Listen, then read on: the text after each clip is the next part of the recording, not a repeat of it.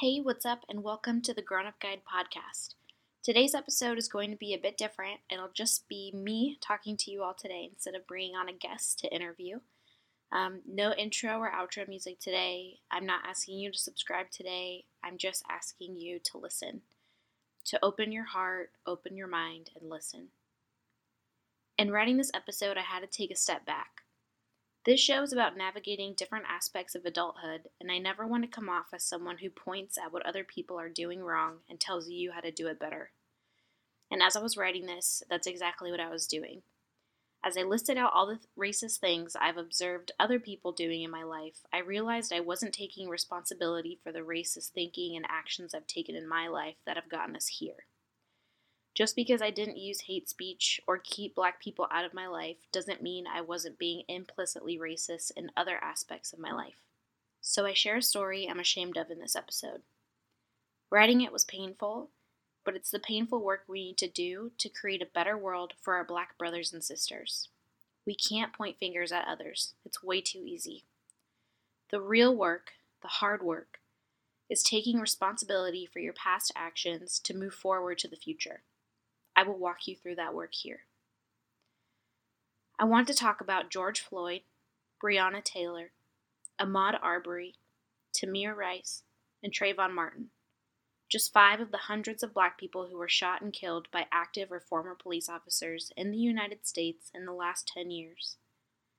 I want to talk about why this is happening, other ways we're seeing systemic racism results in the deaths of black people today, and what we could do about it now and I mean right now.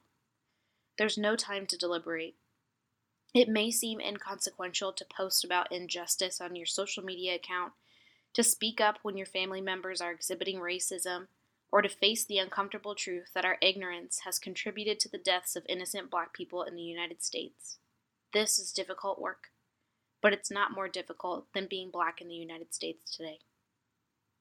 If you're listening to this and bothered that this is a political stance, I need you to understand that it's not. It is our obligation as human beings to fight for the rights of all humans. And right now, we are focusing on how we can fight for and elevate our black community. I believe that you can still learn and grow, but you have to make the choice right now to do so. Black people will continue to die if you don't make the choice to make a different choice.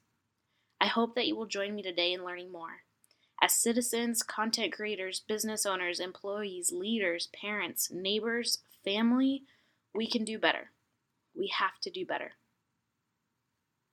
Today, we're going to talk about the inner work that needs to happen in order for our non black people to become true allies of the black community. And first off, I want to talk about Maslow's hierarchy of needs. Maslow's hierarchy of needs is a pyramid with five levels each representing a different level of human needs, beginning with the most basic needs at the bottom. According to psychologist Abraham Maslow, the bottom levels must be satisfied before progressing up the pyramid. At the bottom of the pyramid is the physiological need level, which consists of food, shelter, water, warmth, and rest. The second level is called safety needs. It's putting physical and mental measures in place to feel safe and secure in your daily life. The next level up is belongingness and love needs, meaning building meaningful relationships with family, friends, and lovers. The fourth level is esteem needs, which involves a sense of accomplishment in your life. And the highest level is self actualization, which is achieving someone's fullest potential, its peak performance, your best life, and feeling so incredibly fulfilled in your life. Now, Remember what I said. These levels build on each other, and you can't reach the next level until you've satisfied the one you're on. As long as systemic racism is in place, black communities will always be dragged down to level two, the safety need level.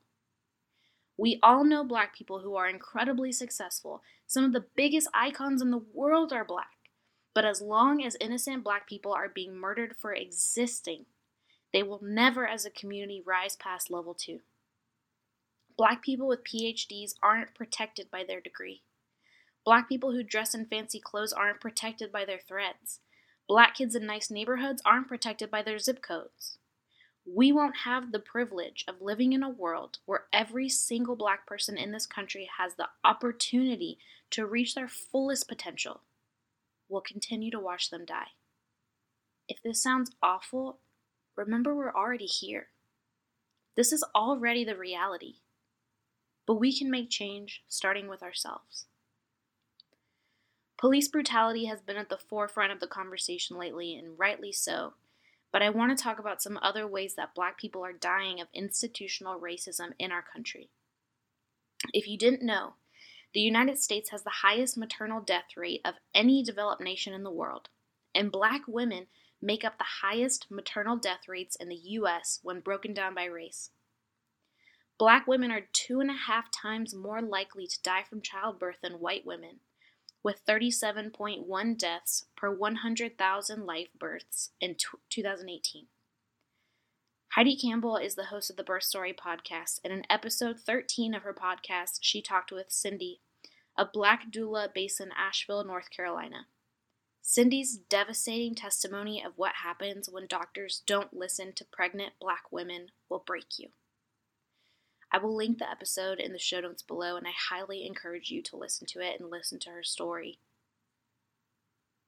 At the time this podcast is being recorded, we're still in the midst of the COVID 19 pandemic.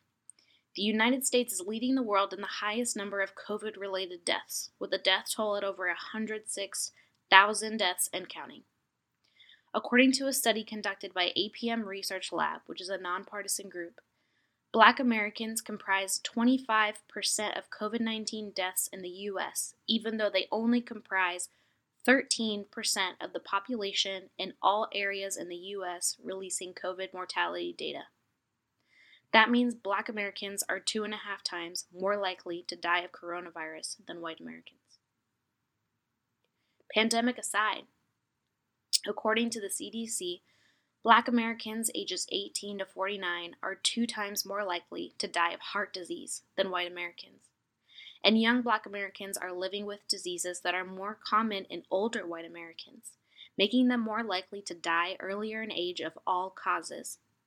The CDC cites social factors that influence these statistics are higher unemployment rates among African Americans, higher chances of living in poverty, lack of home ownership among African Americans, and inability to see a doctor due to cost.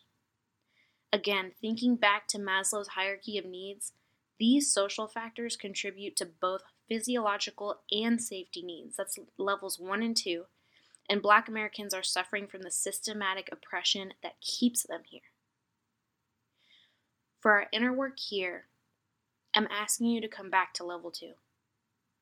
I'm not saying to go out and do anything dangerous. I'm asking you to challenge the sense of security that comes from silence. Start with getting uncomfortable. Start with exposing your own shortcomings and reflect on times you should have spoken up but didn't. I really challenge you to journal on this. Think of your life experience and challenge the parts of your life that have been painted by racism, both blatant and subtle. In an effort to address my own biases, encourage painful vulnerability in the grown up guide community, and to avoid coming off as the shimmering image of anti racism, I'll go first. It was the year 2010, and I was in 11th grade. In my AP English class, we were tasked with writing an argumentative essay. We weren't allowed to pick abortion or gay marriage because they were quote unquote too current and too controversial. When I was visiting my family in New York that year, I saw a news story on TV about a Hallmark greeting card with the characters Hoops and Yo Yo, who were these pink and green, high pitched, giggly weirdos that spoke when you opened their cards. You might remember them. The card in contention was a galaxy themed graduation card. In the card, Hoops and Yo Yo say, Watch out for those black holes. Yeah, they're so ominous. The news story was about the Los Angeles chapter of the NAACP, the National Association for the Advancement of Colored People, who called for the card to be taken off shelves because they swore up and down that the card said, Watch out for those black whores.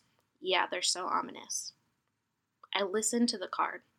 I thought it clearly said black holes as a part of its galaxy theme. So, for my 11th grade AP English class, I wrote about how we didn't need the NAACP anymore. I don't remember what my talking points were besides the Hallmark card story, but I chose to write it, and I was allowed to write it, and I was allowed to present on it, and no one challenged me. Not my teacher, none of my classmates that I can remember. I think I even got a good grade on it.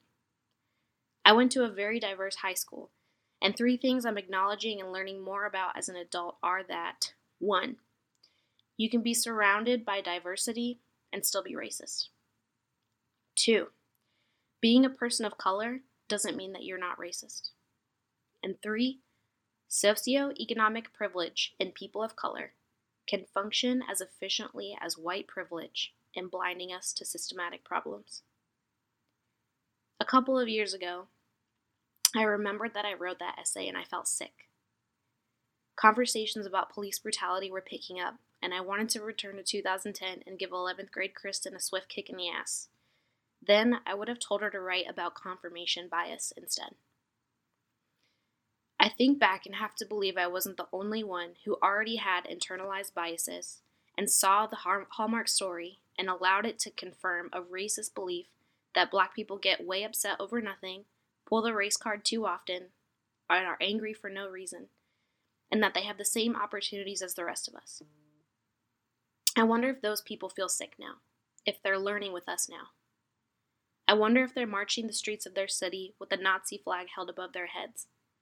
I wonder if the men that murdered Ahmaud Arbery saw the Hallmark card story on the news too and allowed their racism to grow in their hearts like cancer. I wonder if I made my classmates feel unsafe and unseen. I wonder if I inspired them to dismiss the challenges that black people face every day. We have an opportunity now to correct our thinking and behaviors and to address our biases. We can't bring back the lives lost, but we can challenge the thinking and the rhetoric that continues to put Black lives in danger in the first place. I would have never labeled myself as a racist. I just thought the hard work was done then, and that thinking itself was racist. The work is just getting started. In case it's not clear, I need to emphasize this now we need the NAACP now more than ever. So I've donated to the NAACP and have joined their We Are Done Dying campaign by signing the petition to bring the remaining three officers responsible for George Floyd's death to justice.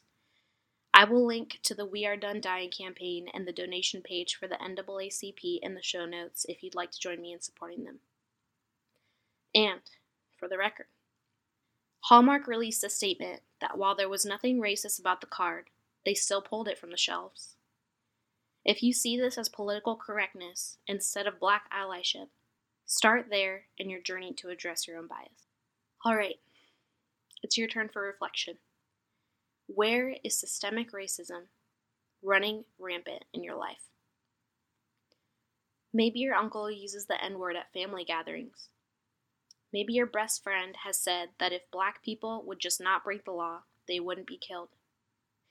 Maybe you shamed Colin Kaepernick for peacefully protesting during the national anthem and supported the destruction of his career.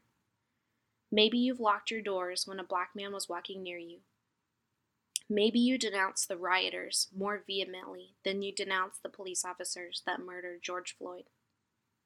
Maybe you demonize Michael Vick and obsess over white serial killers. Maybe you advocated against affirmative action and scholarships tailored to minorities because it gave them an unfair advantage over you.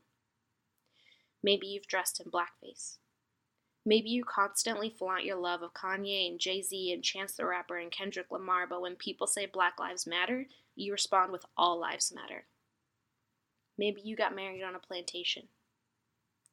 Maybe you follow black influencers and business owners and are all for supporting them until they talk about injustice. Sit with this for a while. If you could turn back time, what would you have done differently? If you had acted differently to extinguish the racism in that situation, what might you have lost? Would you have lost a relationship with your family member? Would you have lost a few hours researching why what you did was rooted in racism? Would your pride have taken a hit from admitting fault? Would you have had to pick a different wedding venue or perhaps change your date? You might notice from this reflection that there's a spectrum of severity for your actions when standing up to racism, changing learned behaviors, and challenging paradigms. Even if it's painful to lose a family member, is it worse than raising children who learn racism from them, assuming it's okay to treat black kids differently because their grandpa said it was okay? It might be inconvenient to change your wedding venue but how do you feel about your wedding photos immortalizing a venue where black slaves were tortured, raped, dehumanized, and murdered? It would have been uncomfortable to walk up to the cop screaming at a black boy for riding his bike in the street. But how would you have felt if the black boy never made it home? Here's the thing about the discomfort of facing racism it gets easier the more you do it. And the more you use your privilege, the more you realize how powerful it truly is. You'll likely never be murdered or even harmed by a police officer for waiting until he lets the black boy go home, or for walking the boy home so you know he isn't bothered on his way and gets there safely. You'll likely not get fired for calling out your boss for his or her racism, especially if you stand strong and don't let your voice quiver when you do so. Your family might not like you calling them out, but they likely love you too much to disown you for it. And if their hatred of black people is more important to them than their love for you, maybe you don't need that family member in your life. But maybe your passion and compassion will open their hearts to a real conversation, and maybe you can help them change. Because here's the other side of avoiding discomfort black people will continue to die. It might not feel like speaking up can save lives, but it will. It might not feel like denouncing plantations as a tourist attraction will save lives, but it will. Because we're in the long game now. We're trying to dismantle hundreds of years of oppression, so justice will not come in a day. It might take several generations to eradicate racism. It might not be eradicated while we're alive, but we still have to fight. And it starts with us. There are so many discussions to be had on racism in America, and I hope the momentum from the public outcry we're seeing compels you to not only participate in these discussions, but to instigate them. Start them with your friends and your family. Talk to your significant other about how you've exhibited implicit bias in your lives. Talk about how you can do better. Reach out to your black friends and make sure they're okay. Have hard conversations with your coworkers. Once you start this inner work of self awareness, you'll begin to remember more instances of internalized bias that you have in your life, and instances where you saw racism and didn't even recognize it for what it was. Write these down, process them out loud. Building the skill of self awareness is critical to becoming a strong ally. This is not a political issue, but there are two sides anti racist and racist. Which side are you on? All sources will be linked in the show notes. And you can email me at grownupguidepodcast at gmail.com if you'd like to continue this discussion one on one. I'm also open to feedback on how I can grow to be a better ally to the Black community if you have thoughts and the emotional energy to share. I wish you the best. I'm sending love to the Black community at large. I love you all, and I'll see you in the next episode.